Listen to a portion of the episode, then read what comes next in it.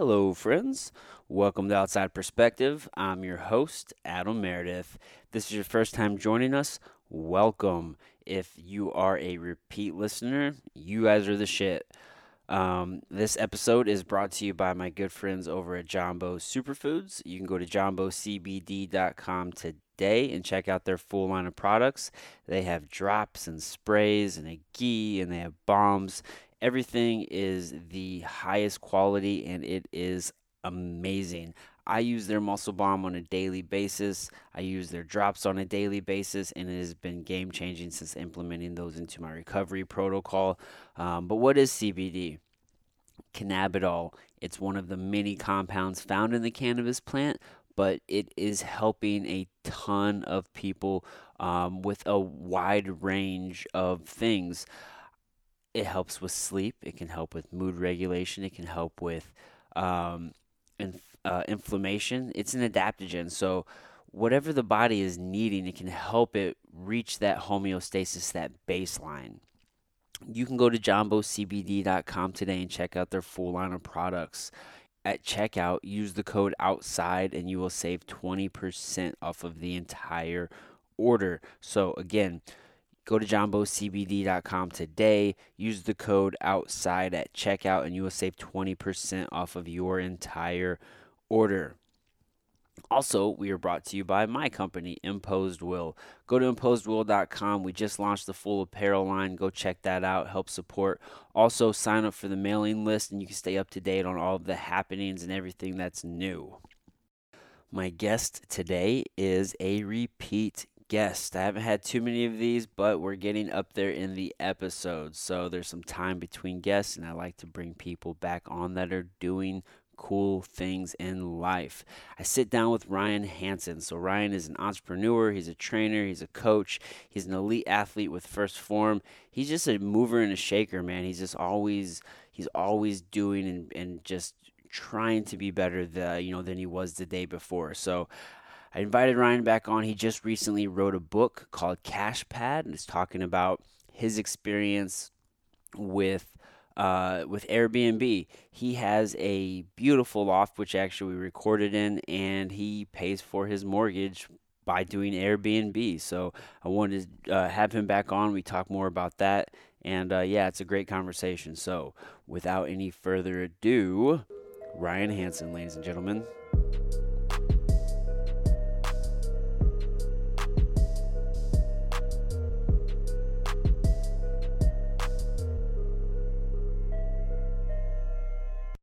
All right, here we are again, Ryan Hansen.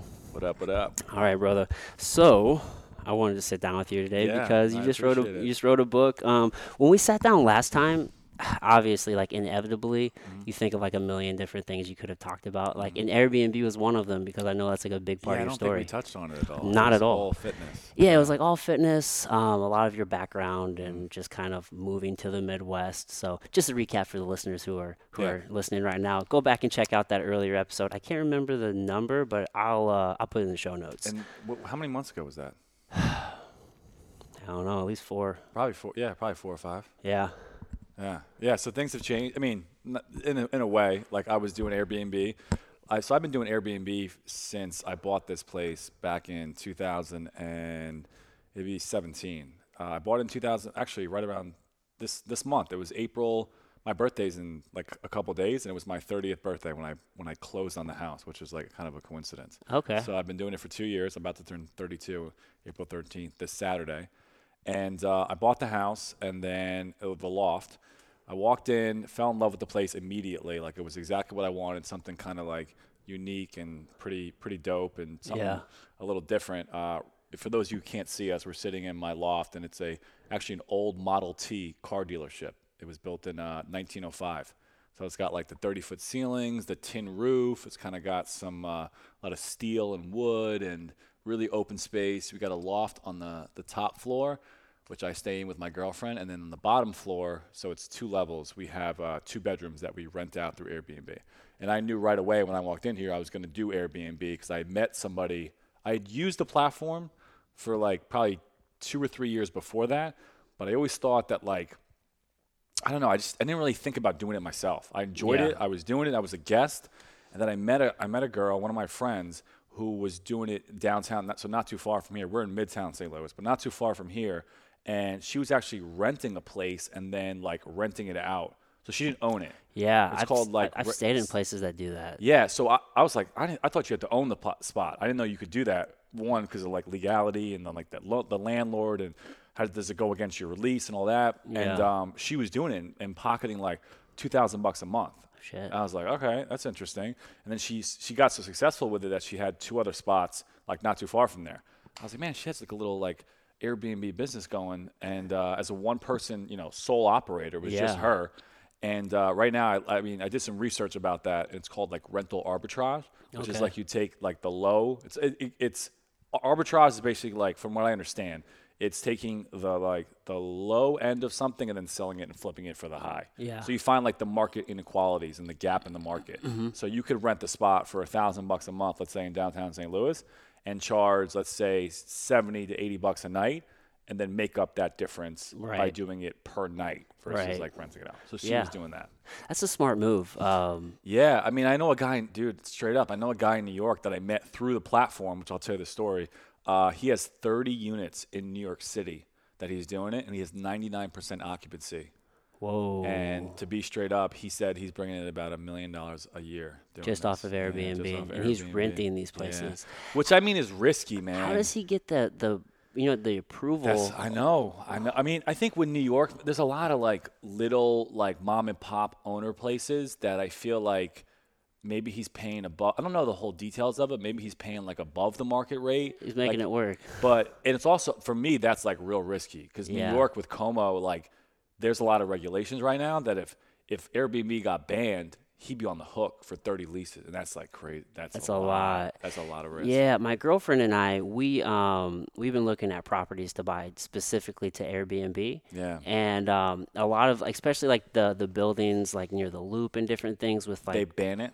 Yeah, it's it's all in there. It's Yep. Just saying you, you can't do this. I know. So this was like I met her probably I met her a while ago, but like I, we had that conversation probably like like I said two years ago, and even the past like year, it's gotten more competitive. There's been more regulations, and um, you have to be you have to be careful. Uh, that's why I bought this because I knew that there's only two other units in this building that I could like run the show and I could have no problems because my condo association is like one of my neighbor's parents. Yeah. Like it's like it's all good. Right. Yeah, we found a spot down in the Soulard area that was like that. I mean, you still had your your condo association fee, Right. which But if it's like a small little like only know, like three or four units yeah, there. that's your best bet, man. Yeah, that's that- your best bet. Because otherwise, if you're dealing with like corporate, or you're dealing with like a building with like you know a full fledged building with like 20 units in it, they it's more demand for them too. Like they could kick you out, and it's just it's a whole types of problems. So I wanted to make sure that if I got a spot, there'd be no issues whatsoever. Yeah, I mean the uh, the fewer amount of people you can have in your business, the better. Yeah, and that's what I like about Airbnb. I talk about in my book that like it's the only business that I know that like you could set anybody could set up. All you need is like just a space. you know, take some pictures on your phone, and you could run. I'm running this space space we're in right now, and then two other ones, pretty much by myself and my girlfriend, and then like we have a cleaner. So like it doesn't take a lot of moving parts or people. Like Yeah. I believe you can get up to like five or if you really wanted to scale it up, you could probably get to like five or seven. Yeah. And do it yourself. Dude, I've seen people in Austin Airbnb their backyard. No way. Yeah, like, like, just in the just back. just a picture of the backyard. Shut up. Nothing. You don't get anything with it, but you can pitch a tent in their backyard. And like for like ten or fifteen Yeah. bucks. Yeah. I mean, I've heard of it on couches. Like that's actually Like couch surfers. yeah, like kind of like couch surfing, but like you pay to like sleep on the couch. Yeah. And I've heard of it. Um, how it got started. Like even the name was air mattresses. Like Oh, it was was it? air bed and breakfast for air mattresses. Oh. So like these people, the the way it got started in 2017 was there was a conference in San Francisco. All the route, all the hotel rooms were booked, and the owners put up their apartment because they wanted to make the rent, and they rented out like three air mattresses, and people paid because they had nowhere to go. It was a, it was Hmm. Like it was. Hmm. like South by Southwest in Austin, like that kind of like conference coming to town, and everything was booked up, so they had the air mattresses. But the backyard thing, I mean, I guess if somebody's gonna do it, if someone's going to do it, well, but that also speaks to um, what Airbnb will allow. Like yeah, you can do anything. I guess you technically don't even really have to have You like know what's funny? Now you say that, there was a. I saw this the other day. There's a hammock uh, in like rural Missouri that's on this beautiful piece of property, but it's literally a hammock, and you can rent it out for thirty bucks a night on this like it's just a hammock. Yeah. I swear to God, yeah. Yeah, exactly. No roof, no Yeah, man. bathroom, running water. But uh, yeah. yeah, Well, you found an awesome spot here. I love the buildings downtown. Like I love like the brick walls. I used to Mm-hmm. live in a, like a two-family flat uh, downtown, and um, that was like one of my favorite features was like the brick walls. Yeah, I think St. Louis. We're we're lucky, man, because like St. Louis at one point was like a, a major manufacturing city. There's a lot of lofts and a lot of warehouses that have con- been converted into spaces, uh, like living spaces, and because it's uh, it's so cheap to live here now, um, you can buy them for cheap, man. Like, Yeah. I would not be able to live in this if I was back in Brooklyn or even Austin or anything like that. Like there's so much inventory on the market, and they have so much character. Because St. Louis is, is an older city. Yeah. You know, it's been around for a while. Yeah, you f- you got a good steal here. Um, the brick buildings, I guess the, the main issue would be like foundational. So that's funny you mentioned that because like this place does get really really dusty, and we ha- we're having a problem with the roof right now where it's leaking.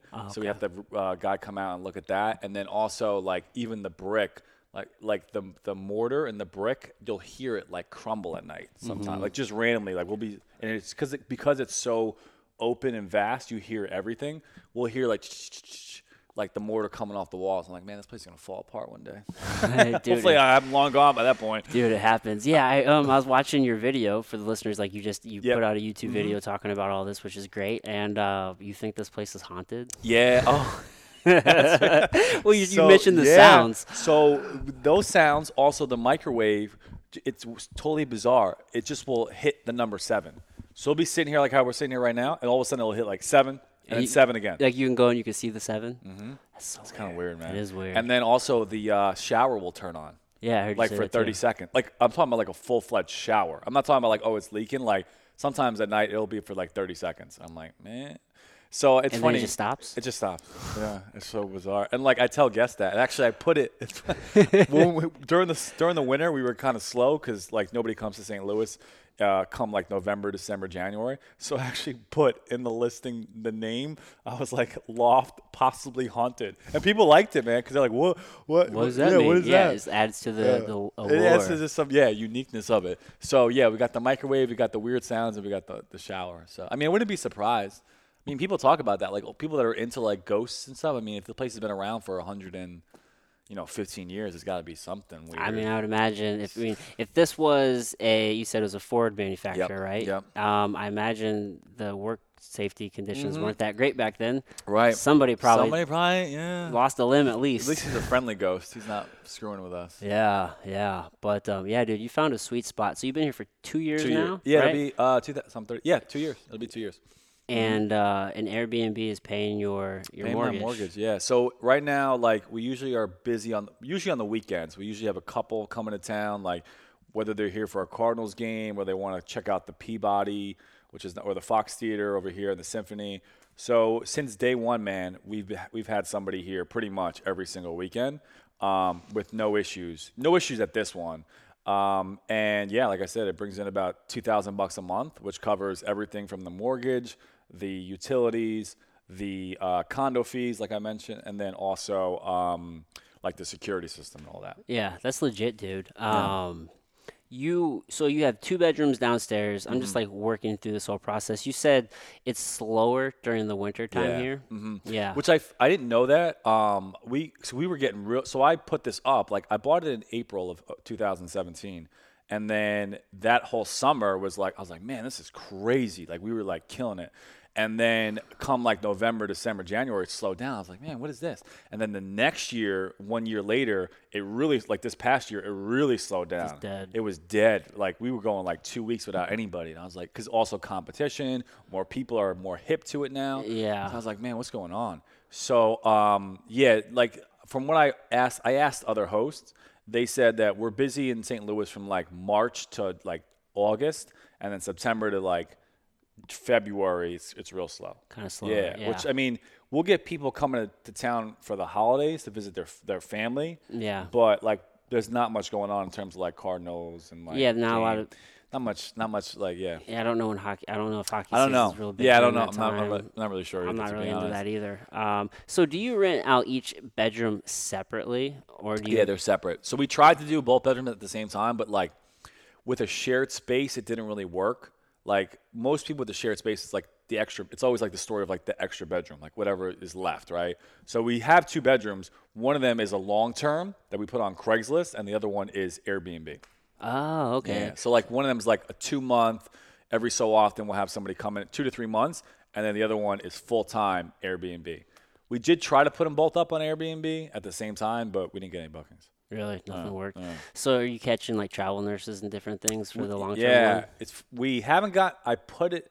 I'm a member of a Facebook group for travel nurses, but the timing never works out. Like sometimes they want like awkward times, like 13 weeks or like seven weeks, and we try to get like month to month to month versus mm-hmm. like these like weird like Those mid. odd- Yeah, they come in like mid month and then leave like middle of this month. So we try to get it like come on the first and then two to three months down the line. But uh, we've gotten students. We have a guy coming he's here now. He's actually uh, ending uh, at the end of the month, and he was here because he got a job, and then he was looking for a house, and he was going to move with his girlfriend. He didn't. He didn't move with his girlfriend, so like, we've had two people stay with me for like two months in the other bedroom for um, what do you call it? Uh, uh, lost my train of thought. For oh, for buying a home, they wanted to like have a place. Like they were Yeah. they were renting, and they had to get out of their lease, and then they needed a place to stay while they looked for a house. Oh, we had a yeah. lot of that. Yeah, that's a good move. Yeah. Mm-hmm. That's a good move. Just any sort of like temporary housing. I mean, Airbnb is the way to go. It's Yeah. cheaper than a hotel. It is, yeah, it can be. It can be. So that that was the issue. Like with the one bedroom, we were competing with hotels. So what we're gonna do, come, which I didn't tell you this, we're actually moving to Brooklyn. Oh, yeah? Yeah, in the next Okay. in the next like one to two months, and we're gonna rent out the entire space, full time Airbnb. Oh, so you're gonna keep this? I'm gonna keep this. Yeah, I love. I don't think I don't think I'll ever get rid of this. This is like my my baby. Dude, it's a beautiful house. Um, I think I'll, I'll rent it out full time, and from what I understand, I'll wake. I'll probably make way more doing that than even like if I was to rent it out to like a say a, a travel nurse, like the full space, or even like a SLU student. yeah. Like you know, if you have people coming into town, eight people, you can fit eight people in this place. Oh, yeah, yeah, So you're just gonna list the entire space. Yeah, As so it'll be full time Airbnb as one space. Yeah. We're gonna cut off the one room. Yeah. Um, and then yeah, because like the way the way it's set up right now, like it's it's good for Airbnb, but like we get woken up a lot, like because it's an open space for guys who can't see this. So um, if I had to do it again and I needed to have like a, a shared space type of deal, like an extra bedroom, I'd want doors. I don't have any like my my Yeah. bedroom is just straight up open. Yeah. The the guests have a door, so like noise travels and like people are coming in late, checking in late, flights coming in late. So like if I had like an extra wing of my house or like another, they were on like another floor that was like kind of shut out, it'd be a lot better. Like for the past two years, it's been it's been fun. Don't get me wrong, I love it. I love the people. But um, you, you kind of give up a lot. You give up your privacy, number Yeah. one for sure. Yeah. And then you give up sleep once in a while because like people come in that big door in the back, it makes a lot of noise. So like, Yeah. and we're right there. So like they come in, you know, a Friday night at two o'clock in the morning, and like it wakes us all up. So Yeah. I guess it doesn't matter now, but did you ever think about like moving downstairs and like making? we thought that- about flipping it. Yeah, we Yeah. did think about flipping it. I just like that space up there because of the windows. Oh, up there. dude, it's legit. Yeah. it's nice and open. and I the like open. downstairs like it's it's almost like a cave like i get kind of depressed if i stayed there long term because it doesn't have, has no windows and it's completely dark Right. it's great for like sleeping mm-hmm. but like if i was like like dwell down there and live down there i don't think i like it. Yeah, that wouldn't. Uh, i need sun like speaking of like vitamin d sun like i need that's coming in. So i'm i'm i need to be upstairs i think. But uh but yeah so come like the next couple we actually started it in june. That's like our cutoff date for brooklyn. Um so june 1st we're putting it full time. Nice. Man. Nice, nice, nice. So what made you make the move back to Brooklyn? I mean, obviously Yeah, it's home, right? It's home. My family lives there. My mom, my my my aunt, my stepdad, like my whole family's on the on one block. And um, yeah, just kind of like I did some like deep thinking about what I want to do, and I'm I'm gonna turn 32, and um, this is kind of funny. It's the first time I'm actually like publicly saying it. So uh, yeah, I'm gonna actually get the gym, give it to somebody else that I've been talking to, this other trainer. And luckily, Stacia kind of like, not talk some sense into me, but just kind of like, we kind of had a conversation about like, why are we not in Brooklyn with our family? Why are we not like taking advantage of being with them when we can be with them? yeah. And you guys are both here by yourself? yeah, so she's from Seattle, Mm-hmm. and I'm from Brooklyn. My family moved to, to St. Louis and then moved back two years ago. Oh, so for me, it, it's just been me. Yeah, I remember because you said your mom moved down. Does mom and dad moved Yep, down here? Yeah, yeah, my mom and dad moved out here, and then they moved back two years ago. And I had a right as you bought this place. yeah, exactly. Pretty much, for sure. And I kind of had my roots here, and I was like, you know, I'm gonna stay. I'm gonna, I'm gonna. I, I have a good thing going with the gym and with my with my loft. And then I started doing Airbnb, and I was like, well, I could run this anywhere. Like if I own this, it's not really like my roots are really here anymore because I could rent it out. Yeah. So that's cool. And then um, with the gym, man, like I just I started getting other interests. Like um, I just kind of like opened up my world to like the book, the writing, um, creating more content online. Like Mm-hmm. Yeah. with the gym, I was just kind of locked in the, the four walls, and I, I, I haven't taken a real vacation in I don't even know how long. Yeah. Because you got to be there all the time. Yeah. And I couldn't find a trainer that like my clients liked it as much as me. Yeah. And I think um, one because they're used to me, so you get used to somebody, and that wasn't like really gonna work because like if I ever wanted to, to like take a step out, um, the clients weren't gonna like like the next person coming in. You Yeah. know, like it's not you know scalable. That's not really like sustainable. Like the business depended on me solely. Like I tried to put myself out of it, even like with the name. I tried to. I didn't want to call it like Ryan Hansen Fitness or Right. anything like I mean, that. branded it so that way. I branded it so that it was more about the philosophy and the training versus me, the trainer. And I could just never, I don't know, man. I, it just never really hit with another trainer as well as it did with me. And the clients wanted to train with me. And I was like, man, I can't be doing this. I'm 32 years old. Like, I'm there. Training time for money. 5:45 to 7 o'clock at night. And it's just like, it starts to wear on you. And then I had some things happen with clients. I had like a, we had a, we had a, we, we instilled a new policy and um, they didn't like it, so we had a falling out with them. We had a late, like a late cancellation policy that they weren't really feeling, and there was just a whole big dust up because of that.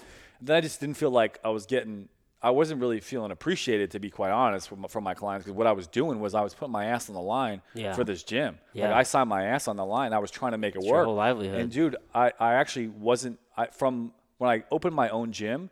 The expenses were so high. I wasn't making anything. I wasn't making a dollar. Yeah. So I was there all the time, giving up my all my energy, really trying to make it work, like giving the clients the most sincere work, like really trying to like, yo, this is what I believe in. I want to help you guys. And I was getting pushback from certain people, and um, I was there all the time. And I was like, what am I doing here? I, here I am doing this Airbnb thing. I'm actually making money, not a lot, but at least paying my rent.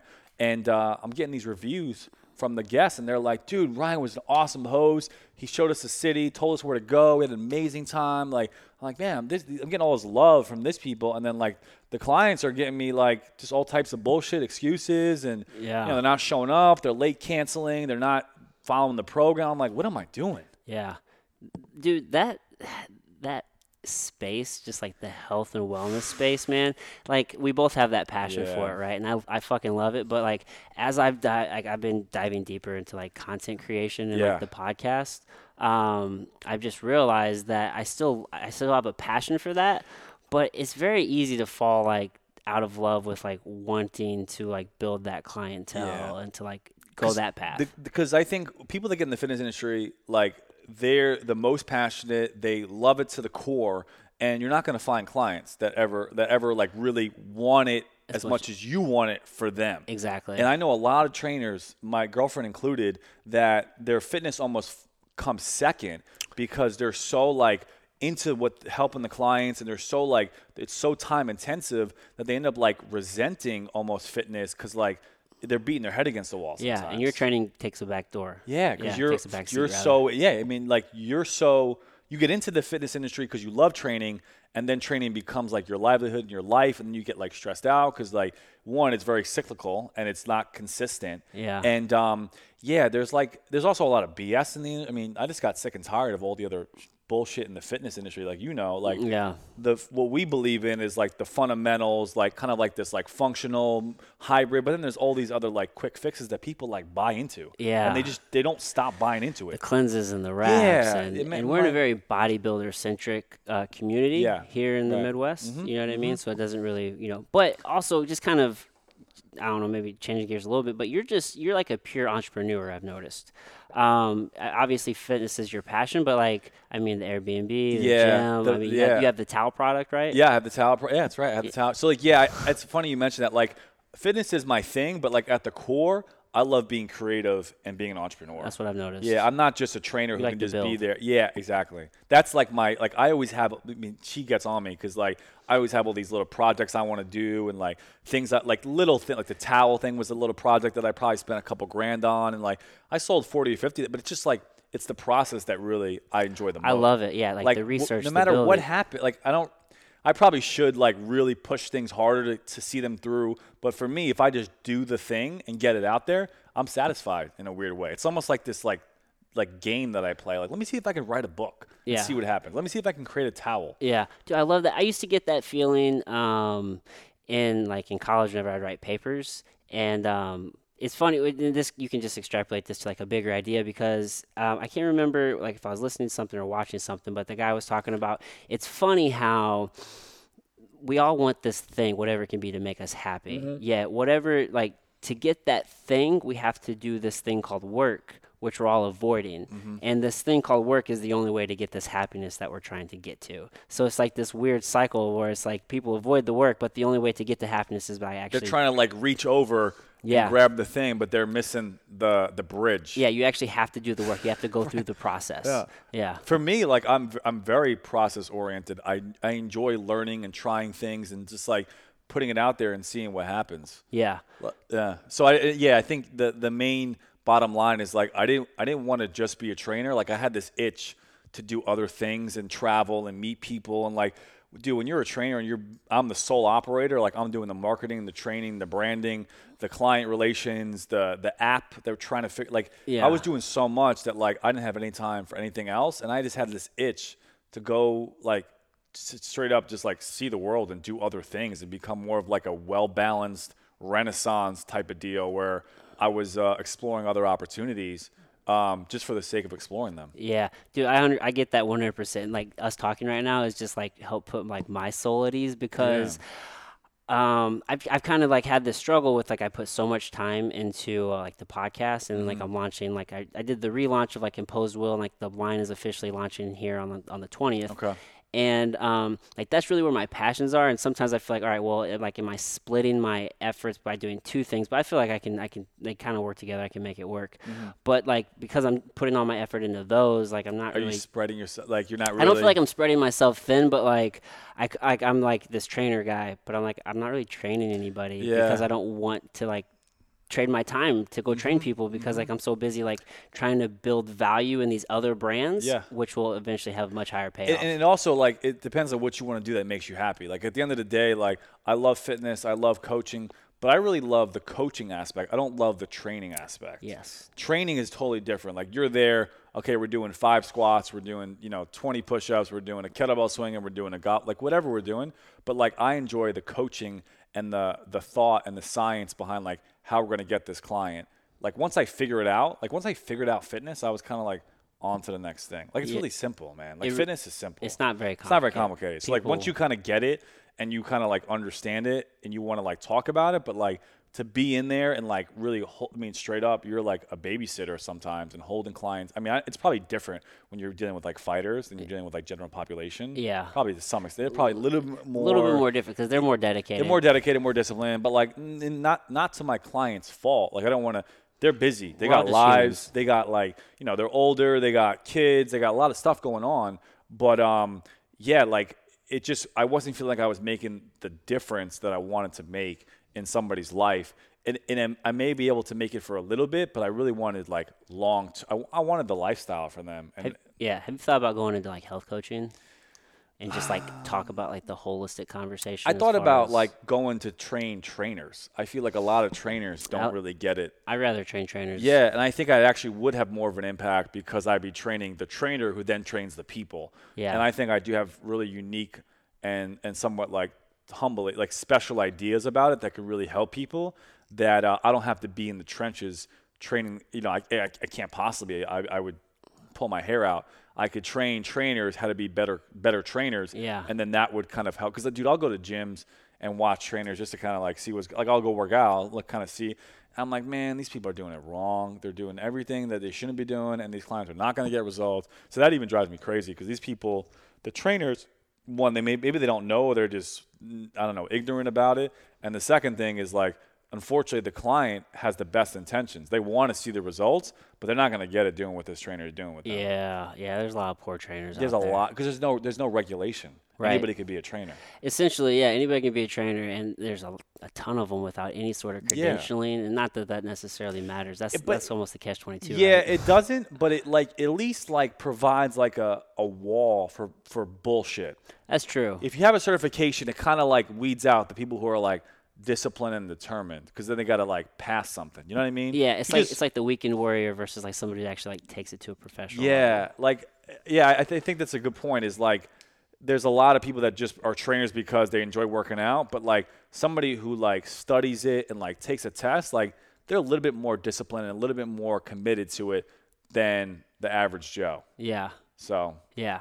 Now, um, I don't want to beat a dead horse on this, Yeah. but we'll move on. We'll um, so what's the, you're gonna give the gym to somebody else? Is Yeah. it is it still gonna be primal? Are you still gonna? yeah, we're still gonna keep it primal. I got three years left in, on the lease. Oh, so you're. and uh, we didn't want to like mess with anything like taking the sign off and all that. So like, you know, Primal's not a national, like it's only known in St. Louis, and even then, like it's a small little niche market. So like, it's not going to really affect like, oh, I don't want to have Primal here. Like, I'll let him, I'll let him ride it out for the next three years, and then figure out what he wants, what's going to happen next. But yeah, we're just going to keep it Primal. Are you gonna keep the? Are you gonna own that name still the whole time, or Uh, are you stepping yeah. away from primal? No, I'm gonna. I'm definitely gonna.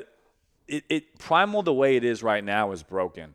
I'm not feeling like I'm doing anything that's making a difference. It's putting a hole in my pocket. It's putting a hole in my heart because I'm giving so much to it, and not getting anything back. Yeah. And uh, I will always be, I think, fitness something. I don't know what that is. So it could be like Primal University, which could be like a coaching program. Mm-hmm. Yeah. It could be Primal um, food. It could be. I think whatever the next thing. I don't even know what the next thing is. To be honest, when I'm going to Brooklyn. Yeah. Whatever the next thing is, it's going to be something. I believe a little piece of fitness, but I'm still gonna.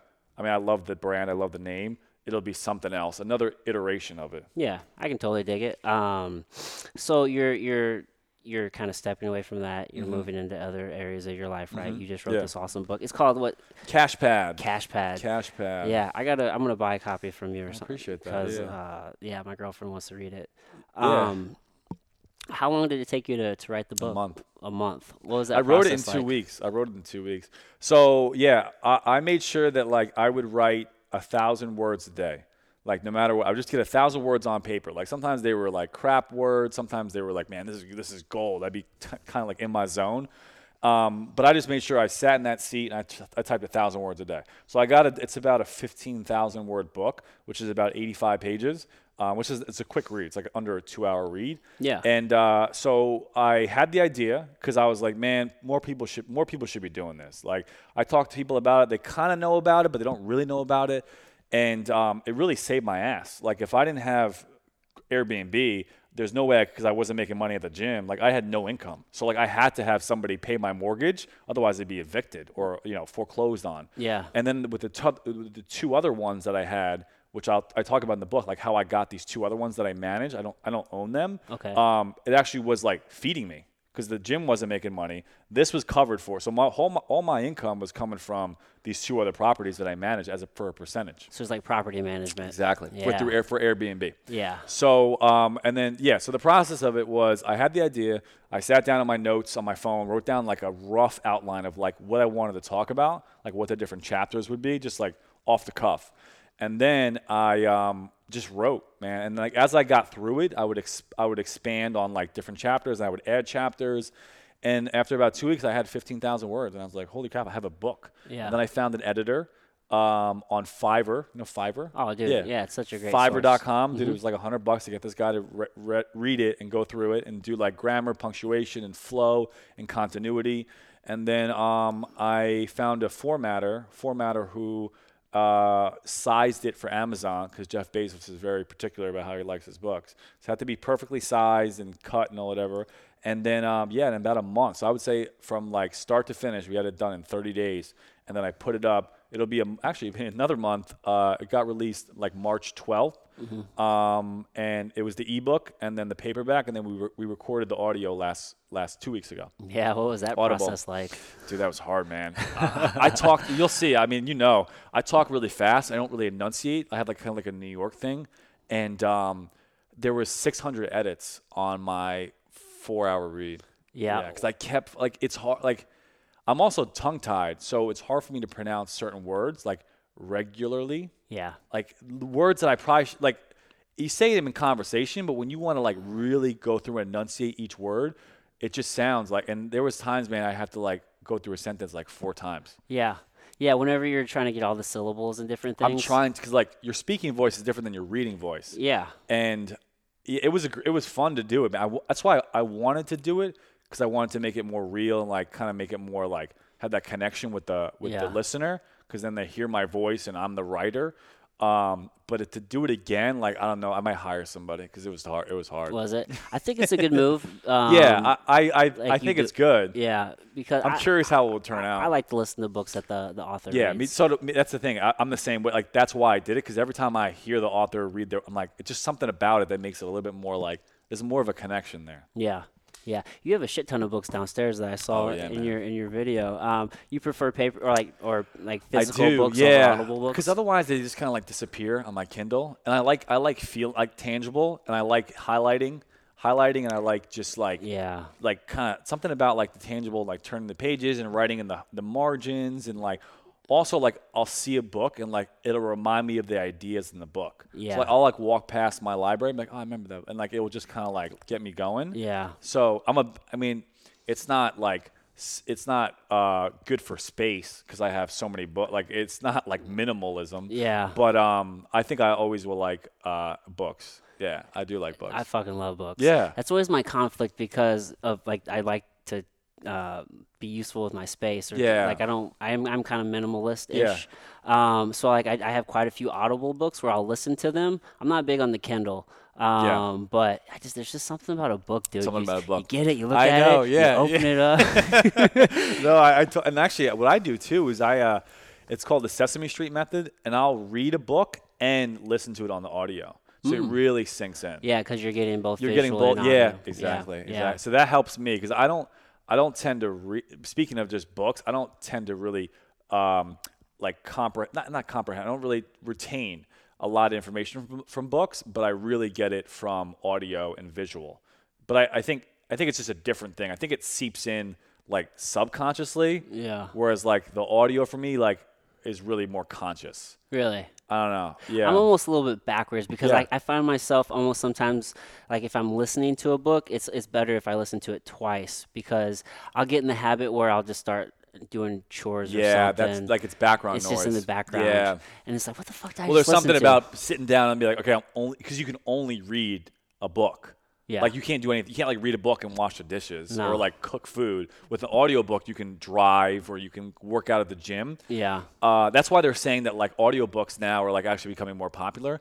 But that's not. You can't just do an audiobook. I don't believe because you you are doing other things. Yeah, you really are. I like to. Um, I'm, I'm usually reading a book while I'm listening to an audiobook, like um, two different books, not at the same time, obviously, right? Uh, oh, I see what you say. Okay. like I have, like I was like instead of reading two books, like Yeah. Mm-hmm. I'll, I'll listen to one and I'll read one. Um, and that's and, and also I'm really careful about what audio books I pick. For example, like um, Grant Cardone, um, his his Sell or Be Sold Yeah. um, audiobook is great because Doesn't he talk? He yeah, expands on he things? expands on a lot of shit that's not in the book, and it's almost like you get all this extra information. Or like I just listened to uh, the new David Goggins book. Yeah. can't hurt, dude. That one is. I want to read it, but listening to it was phenomenal because. Really? So he actually he, He had doesn't few- read it, right? He doesn't read it. He has the author read it, which wasn't actually that bad. It was actually pretty good. Um, but he has his own. He talks in the book. he talks like he does the intro, and then after every um, chapter, they stop, and it's the writer and him talking like a podcast. Um, That's pretty cool. Yeah, and it's just because like I think they recorded it over like four or five days, and they're like, all right, well, this is day one in the studio, and this is day two in the studio, and it's like they're having these conversations after each chapter, and it was just super cool to get that additional content that you would never get in the book. But I like that they do that. They add something extra. I knew I knew that about Grant Cardone, and I heard that about David Goggins too. That like the audio makes it a little bit different. Um, so that's cool. I wanted to do that a little bit with mine. Uh, yeah, that's cool. Yeah, yeah, that's super dope. Um, so what uh, what do you like to do to stay disciplined? Because you're a very you're a very disciplined person. Like Um, you, you yeah. make you make lists. Yeah, like yeah, what, yeah. what do you do? Like what's what's Well, some so- what's some tips you got for some listeners? funny enough, like my next book, because I had a lot of people ask me, like, how did you write a book? I've been wanting to write a book. It's like a lot of people's like on a on a lot of bucket lists. So I was like, all right, let me think about this. So my next book is called Millennial Habits, and it's the habits that our generation could really use. Because like Yeah. we're getting pulled in a million different directions. We got a ton of different distractions. How do you get shit done in a 2000 you know 19 environment? Yeah, so many uh, time stealers. A lot, a lot of stuff like that. Also, like, um, so yeah, there's like 25 habits that I've I do myself, and I talk about that in the book.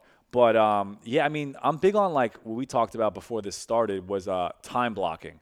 I'm big on time block. I try to get a lot of my stuff done like in the same hour. So like I'll answer all my texts in an hour, or I'll like try to read or write for an hour straight. I don't try to like break it up throughout the day. I'm much more disciplined and focused when I'm in like you know creative mode for a set amount of time versus like whenever I can fit it in. Yeah. And I'm big on like making that schedule. We're like okay, from nine to ten, I'm just gonna do this thing. From ten to eleven, I'm, I'm gonna train this client. From 12 to 1, I'm going to do, you know, answer these text messages that I've been putting off or whatever it is. Um, so that's number one. And number two, man, I talk about in the book is just prioritizing my sleep so I have the energy to do this shit. yeah. You know, Yeah. I try to get my seven to eight hours. Like, like I try to be in bed by 9:30, and I get up at 5:45, which is early for me.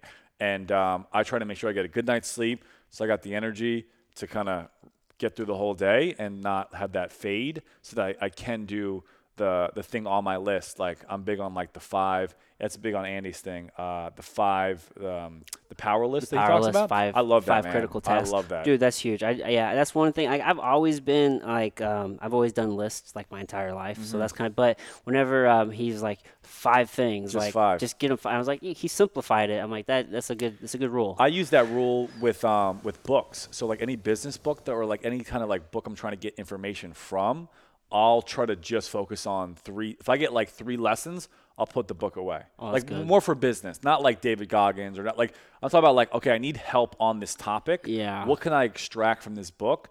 I only try to focus on three things. I put the book away. I go apply those three things, and then I pick it back up again. yeah, and that's active reading. So that's a good move for sure. Yeah, so it's like it's it's almost like an ebb and a flow Yeah. versus like reading a whole book and be like, okay, what the hell did I just read? I have like 25 things I could do. Um, so that's been like, yeah, that five, the the power list and the three just in a book. Focus on three things, apply that. And if you can't apply those things, you can't move on. Yeah, that's a good move, man. And um, there's science to what you're talking about, as far as you know, you're you're doing one thing, and then you you in the middle of it, you switch gears to answer a text message. Yeah, no Like way. it takes you longer for your brain to, get get switch back. Yeah, so it's like just just get it done. I'm like, big on time blocking, man. That's huge. I, I turn a lot of my, no- my notifications off on my phone. Yeah. I just recently, actually, we just shot a video about this. I recently like unsubscribed to a lot of my like newsletters that I was getting. I did was that getting too. like so many. just junk. Yeah, just garbage I didn't read. So now when I open my email, it's actually somebody I want to hear from, Yeah. not some like you know sale or buy this or do this. Uh, so I did- that. I also like uh, deleted a lot of my apps I don't use. Um, so I'm trying to like downsize so like I can really streamline things and I don't get like caught up in like you know I have a, I have the screen time on my phone. Like I, I look at like how much time I'm spending on my phone with screen time. I try to keep that under like three to four hours, which is still a lot.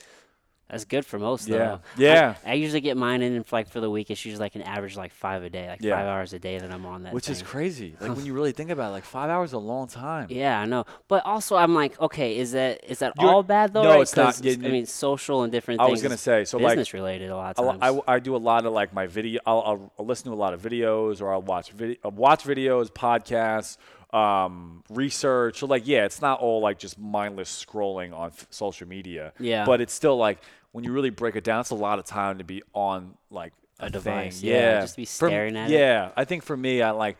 I think three is a good number. I try because otherwise, like I actually did it in my did it in my book where I the new one um, where I talk about like an uh, an ideal day for somebody, and I did the math. Like if you're like doing focused work, like the unobstructed, like you know going in for three hours, you should only be able to fit three hours of screen time based on like a workout, cooking your food, sleeping nine eight out sorry eight hours, and then three hours of focused work in the morning, three hours of focused work in the, in the afternoon, and then two hours of downtime. False. I'm looking at my phone the whole time I'm driving. right? I mean, yeah. So some, to some extent, I do it too. Um, yeah, no, I yeah, you're right. I mean, you really wouldn't have a whole lot of time. You wouldn't if, have if if you're you're doing all that, like you're sitting down, you're eating a meal, like really being mindful about your food. It's like you're, being like, present. Yeah, like you shouldn't have that much time left to do. Like I, I even plugged in, I think it's like two or three hours of downtime, which is like you know socializing with your significant other, your partner, you know watching whatever you want to watch. Like all that aside, you had three hours throughout the day of screen time. Yeah, um, that's not too bad. No. That's not too bad at all. So, um, what have been some of like your uh, like your biggest takeaways for like uh, when you wrote this first book? Like, what are you going to improve on for like the next one as like your process? I'm just so Uh, curious in your process. Yeah. Uh, what would be the next? I think I think I learned the lesson early of like daily or or maybe every other day uh, writing. I think I think it's really important if you're going to write or even do any type of big project to really go in and put the gas down from the get go. Yeah. Versus like letting it kind of like take three, four, six, seven months and like let the momentum die down. Yeah. So as soon as I had the idea to write the book, the- next day I was writing an outline, and Yeah. then the next day I started writing my first chapter. No procrastination. There's no, just no. get right on it. Because otherwise, you're going to talk yourself out of it. Mo- at least for myself, I'm like, oh, I'm not. It's not going to be good. Like, uh, what am I really doing? So, like, as soon as I get an idea, man, I go and I execute. Like, I, I will always at least try something and push it to see what I can do. So, I think the thousand words a day uh, really helped me like see it through, especially in such a short amount of time. Yeah, yeah, no, that's a good move, dude. Um, yeah, I can't wait to read that book. It's going to, uh, I think it's going to help a lot of people as far as just because you have like inside information or like firsthand information. Mm-hmm. Yeah, I actually, I'm actually doing it. Yeah. yeah. yeah. So many people want to just write like theory books. I hate that shit. There's a lot of that with now with uh, a lot of these like guys are doing like courses like how to do Airbnb, which is fine, but like they're not actually doing it. Yeah. Like I'm actually hosting. Like we have somebody coming in here in two hours. Like I have somebody at my house seventy percent of the time. Yeah. And I'm learning through that process. Like I'm figuring out like what makes this guest feel comfortable. Like how do I respond to a message like this? How do I keep the algorithm hot so I can actually pop up on the listing feed? Like there's so much that goes into it that you're only going to get from like real experience. You're not going to get it from like Yeah. reading theory books on Airbnb. You got to Right. be in it. Yeah. You got to be in it. It's like a 17 year old life coach. Yeah. How much life have you lived? Yeah, that's funny. yeah, that, that's actually, you know what's funny is in the new book I talk about. I say it's really good to stay educated. I call it like sharpening the sword. It's always good to stay educated. Whether it's going to workshops, like you know how you would go to on it, Mm-hmm. going to workshops, listening to like videos, and like you know just getting inf- information. And then also the third thing was coaches. But I said not life coaches. Coaches as in like. You know, it, it could be uh, a professional and an expert in some kind of field. So like I wanted to start playing guitar. I tried to do it on my own. That lasted for about like two months. So I have a, a guitar teacher that is it has been doing it for 15 years. He's been awesome. So like that kind of coach, not a coach coach who's gonna like teach you how to live your like. The, the best experience, man. The best teacher in all this is your own experience with life. 100%. Nobody's gonna tell you how to live your life. You can. T- you mean you can take advice, but like you're only gonna learn it through your own experience. Yeah, yeah. I mean, there's some tried and true like uh, like principles, Yeah. if you will, that you can definitely take away from people like high performers Mm-hmm. like yourself. But like at the end of the day, you just have to do it. and like we said with the trainer thing, anybody could be a life like there's no governing life like anybody could say they're a life coach. Yeah. And like with I use the example of a therapist. Like going to therapy is great. And in that way, like they're not really life coaches, but they can help you with your life. But they're also like they've passed boards and licenses and there's been a like a, a wall that again only the truly committed and disciplined will get through. Yeah. With a life coach, dude, anybody like you said, seventeen year old life coach. There's no seventeen year old therapists. Right. yeah, dude. You need some fucking experience yeah, for sure, dude. Yeah, you need some like uh, like um, credibility almost, and just like knowledge that you're not gonna get being yeah 17 or whatever, Yeah. even 25. Yeah, I'll tell you what though, there is something to those people who have like the balls to like do that. They're probably delusional, and to be Yeah, honest, yeah. like a life coach, you mean? Yeah, they're Yeah, just somebody who's just so underqualified for a job, whether that's just like being a trainer yeah, or a life coach. I'd like to talk to somebody like that because either they have their head up their ass or um, they're complete like delusional of like they think they can pull it off. Which. I mean, I, I admire people that can like push and stretch, but that is just like that's just like, dude. Yeah, Like, what are we doing? Yeah, because like you'll notice the people who know the least, and, and maybe this can just be motivating for some people, like on the entrepreneurial like you know aspect, because there are so many people who are very successful in like the business space who are Yeah. dumb as fuck. Yeah, they don't know they don't know much. That's it's it's a good point. But There's a, they there's, do. There's They- a saying like you you almost being too stupid to know any better. yeah, Like they're just like, well, what? Yeah. We'll figure, yeah. We'll just this, figure it out. it's gonna work. Like Yeah. we'll just pound Sometimes it in you there. get too smart, and then you actually like psych yourself out. I yeah. think. Yeah, sometimes not to say like I'm the smartest guy in the world, but like the more I learn, the Yeah. dumber I feel. Yeah. I'm just like, dude, I don't know a fucking thing. Yeah, There's there just- is something to be said about like being ignorant and staying in bliss and being like, we'll just start the business, and then it actually ends up working out for them because they're so like uh, their heads in the clouds. Yeah. That's funny. Uh, It's true though, man. It's true. Um, so who, who, um, or not who, but like, or who, like, do you have you had any like mentors or like, wh- what do you like to go to as far as like for knowledge or I mean, I don't. or or motivation I, or just I like just level pay up? I pay attention, man. I, am just like a student. I'm always been a student of everything. I'm always learning, like just kind of like watching. I don't really have like any direct mentors. Yeah. But a lot of my mentors come in the form of books. Yeah. Or videos, or like a lot of the guys that are popular now. I take what I what I do do though is I don't take the I don't go 100% on one person. Yeah. Like I kind of like I'm a mashup, like a mutation of like a lot of different things. Like I'll get like business advice. Like I've been really following following uh, Nipsey Hussle, his Yeah. whole thing. Dude, I that saw your post. On a, I never even listened to that guy until he died. you gotta watch. Yeah, so it's now- interesting. Like his death has caused. I've heard of him before. I've heard of a couple. Of, I wasn't really a fan of his his new stuff, but since his passing, um, I've really listened to his older stuff, his old mixtape, and they are fire. And his business, his acumen of like Yeah. what he's able to like like it, it- just articulate his idea. He was so ahead of his time, and like in essence, I'm not. I shouldn't say this, but like maybe like his passing has actually caused me to have a lot more attention on him that I wouldn't normally have had. Yeah. Like it's really caused me to like take a step back and think about things differently because he was at the peak of his career and then unfortunately this terrible situation happened. But he's somebody that like I get as like mentored me from afar, obviously. Yeah. Mentored me from afar and I'm like taking bits and pieces of what he's talked about and also mashing that up with like you mentioned, like Grant Cardone. yeah. Like, yeah, I think it's like it's. I'm always like have my eyes open to see anything that sparks my interest, and I kind of like investigate, and then I move on to the next thing. Yeah, I'm like that as well. Like I don't really have any like direct mentors. Yeah. It's just like um, I just feel like I'm just a student of like high performers. Mm-hmm. So like I'm just always just looking at who I can gather information from. And um, it's funny like you mentioned Nipsey because like I kind of heard his name. Like Yeah. I'm, love music, but I was like, ah, that's just like I never even listened to him. I just like wrote him off. Yeah, it's kind of a weird. you. It also is like it's, it's a weird name, like even like Nipsey Hussle. It's yeah, like, I'm what just like what the that? one of these new age guys. Right, guys. You know what I mean? So I was like, oh fuck that. But then he died, and like all these people are talking about him. Just he's just got so much just like love and admiration. I'm just like, man, let me check this dude out. I went back and listened. I'm almost through his entire catalog of music at this Really? point. Yeah, dude. You- the marathon, that that mixtape, the marathon. I, haven't listened to his mixtapes yet. Okay. Yeah, those are next. So I just went and listened to like his actual albums. Victory Lap. Yeah, Victory Lap. I've yeah. listened to Victory Lap, and um, he has he has five. He, so those are actually mixtapes, actually, from All what I of them are understand. Yeah, I don't. Well, maybe not because he was independent.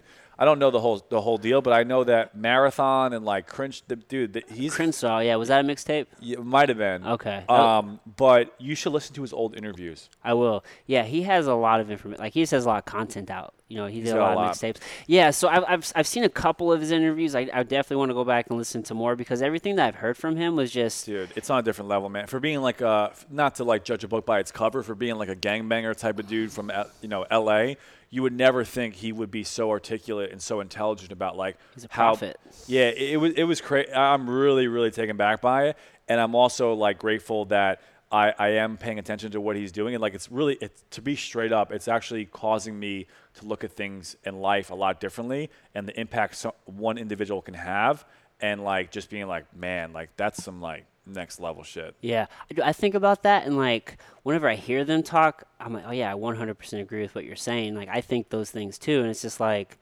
I want to make that same impact. Yeah, You know what I mean? You ever think about how one person can make an impact? Like what what what allows a person to make an impact? Reach, essentially, right? Re- like how- yeah, reach. Um, I think just giving. Like I think for him, like he was such a, a a giver of like solutions, and like he was always like sharing his information. and people really reciprocate. Like they, they just kind of like took that in.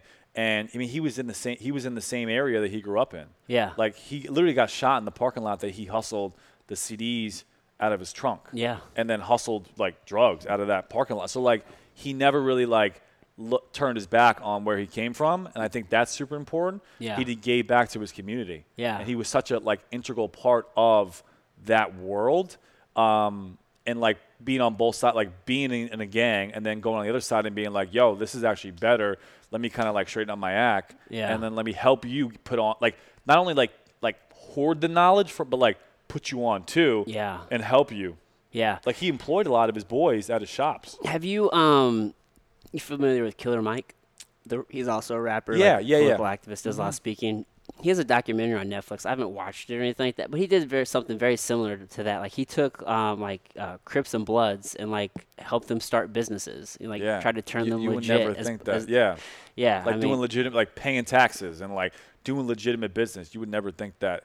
You know, you never hear that. Crip opening up, you know, a barber shop. You, Yeah. You'd think they'd be on the street, fucking, you know, causing a ruckus. Yeah, yeah, man. It was it was definitely crazy that Nipsey passed, but um Yeah, so I don't really, I don't uh, really have like my mom. I think the I'm very grateful for my mother for what she did at an early age. Was she was um, selling life insurance door to door in Brooklyn. That's why I probably resonate so much with like rapping, men- like rappers. Not only being from Brooklyn and New York, but just like single mom, raised by my mother. My mom was like out selling insurance door to door, like that kind of like spirit of like go out and get it, Just like grinding. yeah, like it, it was instilled in me at a young age, and then being from the East Coast, like it just kind of like I've been a big, big fan of rap. But um, she was like a mentor in a way because I saw it and I, I was close to it. Like I experienced it. It's one thing to like read about Nipsey or like read about, let's say, like Grant Cardone, but like to be in it and like see it from your from your own perspective and like be so close to it, that really like be like, hmm, you can do this. yeah, Like, you- because then it's real. It's yeah, not, it's yeah. not just like on a box. It's not just like yeah, it's, it's not like so out there. Is it? It's a yeah. It's not like so esoteric. It's like yo, like I'm actually living in a one bedroom apartment, and now we just we just lived in a we just bought a house in like Upper Westchester. Yeah. Like we were living in like a one little bedroom apartment in, or two bedroom, I guess, in Brooklyn, and then when I was like 13, we bought this house in Westchester that was like. Dude, I thought we hit the lottery. Like it was like a house. Like I had a yard, I had a dog, I had like you know space to uh, my room. Like it was just like a, a different world. And I was like, man, my mom did this. Like I saw the come up. Yeah. So I think that really had an impact on me. Yeah, that's powerful, man. Because like what you just explained is kind of like what I'm trying to do for my kids. Like I'm grinding right now, and like we're as at that very beginning stage. Like I'm trying to hit that come up, and I'm trying to instill all of these just principles and just like traits into my son and daughter. Kids pay attention, man. Whether Yeah. you know it or not, like they always talk about how kids will be like doing one thing, but they're like absorbing what you're talking about with your wife or whatever in the in the next ear, like their ear. Um, they they pay attention. Like I can't remember like a lot of the stuff from my childhood, but like it's in me. Yeah. It's because just I just experienced it. Like Yeah. just by your example, like you don't have to actually like sit them down always and like teach them a lesson. I think them just witnessing it is the most powerful thing you can do. Yeah, I just try to just lead by example. Yeah. Like whenever, because I'm always first one up, so like whenever they get up, like I make sure they see me reading. Yeah. Like, I'm always reading in the mornings. But um, dude, so what was your first business? Uh, it's my first ever business. Yeah. was uh, burning CDs off a Napster and selling them in the schoolyard. Love it. Yeah, I, used, I had a record label. It was called I don't know where I got this name from. I remember it. It was called Fizz Records, F I Z Z Records. I would go on Microsoft Paint and I would make the album like literally. I would just like do a bunch of graphics. I would do the front cover. I'd have the playlist in the back on like Microsoft Word, and I'd make like you know Dr. Dre, Forgot About Dre, like that sh- that era.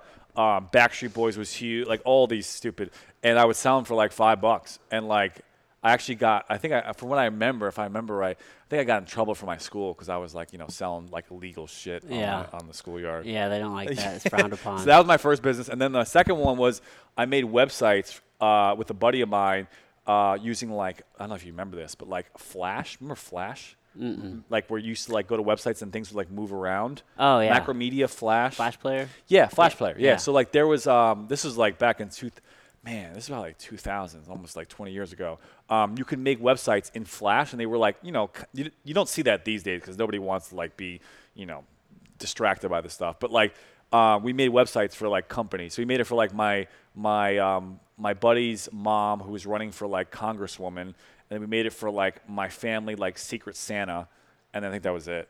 And I remember sitting there like, this is funny. I used to read the Robb Report. You know the Robb Report? It's a magazine that like it's all about like cars and watches and houses. It's like very like you know upper echelons luxury living.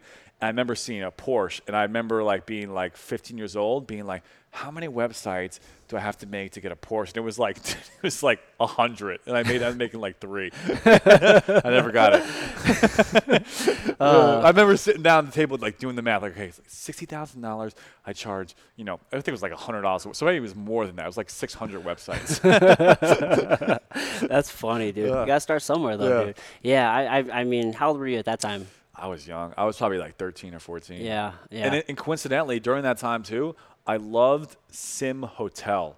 And Sim Hotel, you, do you remember playing that? You know what that? Yeah. Mm-hmm. Like Sim City, Sim Hotel. I always played Sim City because I love creating like cities and like being the mayor, making the rules, and tr- like all that stuff. And then also the um, Sim Sim Hotel game was awesome. And it's funny because like it kind of comes full circle because like I'm technically running a hotel, kind of like a pseudo hostel type of hotel, and creating these experiences for guests. And I just remember that being like my favorite game. yeah, well, it's hospitality, right? Roller Coaster Tycoon. You play that? Ro- I was gonna say, dude, Dude. I used to play the fuck out of Roller Coaster That was- I Tycoon, mean, dude. Kids Building will never know the the the val- the the fun we had playing Roller Coaster Tycoon. Dude, that was just so awesome just to build a whole theme park. yeah, you used to build a roller coaster Yeah, and dude. make it like do the circles and the spins and like. Oh yeah, man. Yeah, And then in the park we get like upgraded, you get like new rides. get You're new like, rides, dude. Yeah, like, like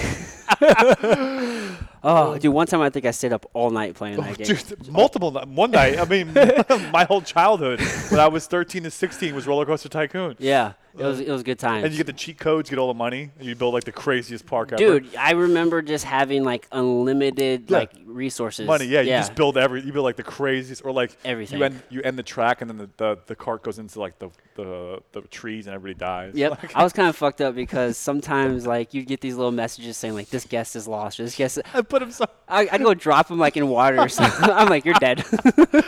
So did I, dude.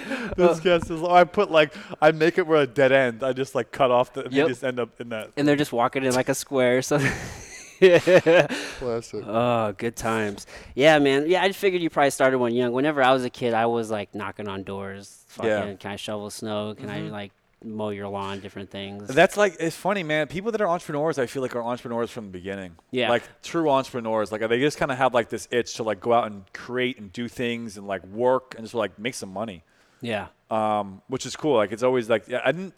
I don't think I sold. I think I made arts. Yeah, actually, when I was real young, I remember making like arts and crafts and just setting up a table in front of my Brooklyn like apartment. Nobody bought anything. Yeah. But I just would sit there and like they were terrible arts and crafts. But Yeah. I was just like, Dude, I think whenever I was like four or five, I um, I was like, man, I want some money. All right, well, how am I gonna make money? All right, I'll sell my toys. Like, all right, I'm gonna have a yard sale. I went out on like on my front porch and set out like five toys. Obviously, nothing happened.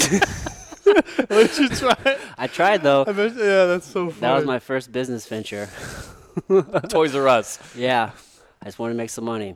Ah, well, brother, man, this has been a great conversation. Um, tell the folks again about the book where they can where can they get it. You all can the find it on. Amazon, the mecca of it all. Uh, it's called Cashpad, so C A S H P A D, and it's build a real estate empire in 30 days with no money, no experience, and no credit.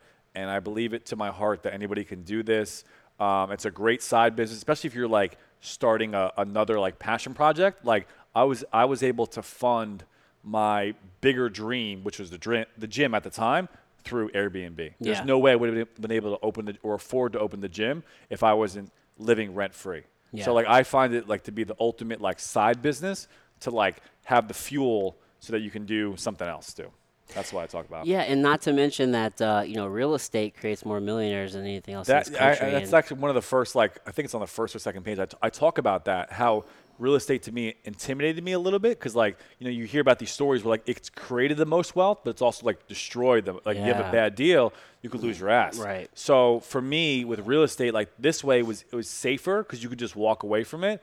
With the management side, if I was a manager of other properties, and um, dude, it didn't take that much of my time yeah, like you talk about like the, you know like ex- exchanging your time like once you set it up the, the initial setup's the most you know the most time intensive but once you set it up like it Right. runs. Yeah, like it with anything, right, Yeah, like I mean, like people are coming in today. Like it just kind of it kind of snowballs, which was cool because I didn't have to be there all the time. Like with the guests, like it just kind of ran itself. Yeah, yeah, I think that's what fucks people up, like that initial like Yeah. hurdle of Yeah, getting into yeah. it. And this and and, and uh, Airbnb is a good way to kind of dip your toes into real estate, right, and Yep. kind of figure out that market. Yeah. And uh, and if folks want to get a hold of you, what are your socials? If you want to, Uh, yeah, those, so on plug? Instagram, is my full name because Ryan Hansen was taken. So Ryan Paul Hansen, and then on Facebook you can search me Ryan Hansen. I believe it's facebook.com slash primal coach. Prymal used to be my old gym, so P R Y M A L coach.com. and I'll put those in the show Yeah. notes as well. So, Cool. all right, dude. All right, Thanks, everybody. Until next time. All right. Thanks for listening, guys. I hope you enjoyed that conversation. If you are getting value out of the podcast, please leave a rating and review, especially on iTunes. Leave a five star rating and review. And then don't forget, go check out my buddy Justin Bricker's podcast, the Why Not Podcast. You can check that out on all platforms as well. Have a great day, everybody.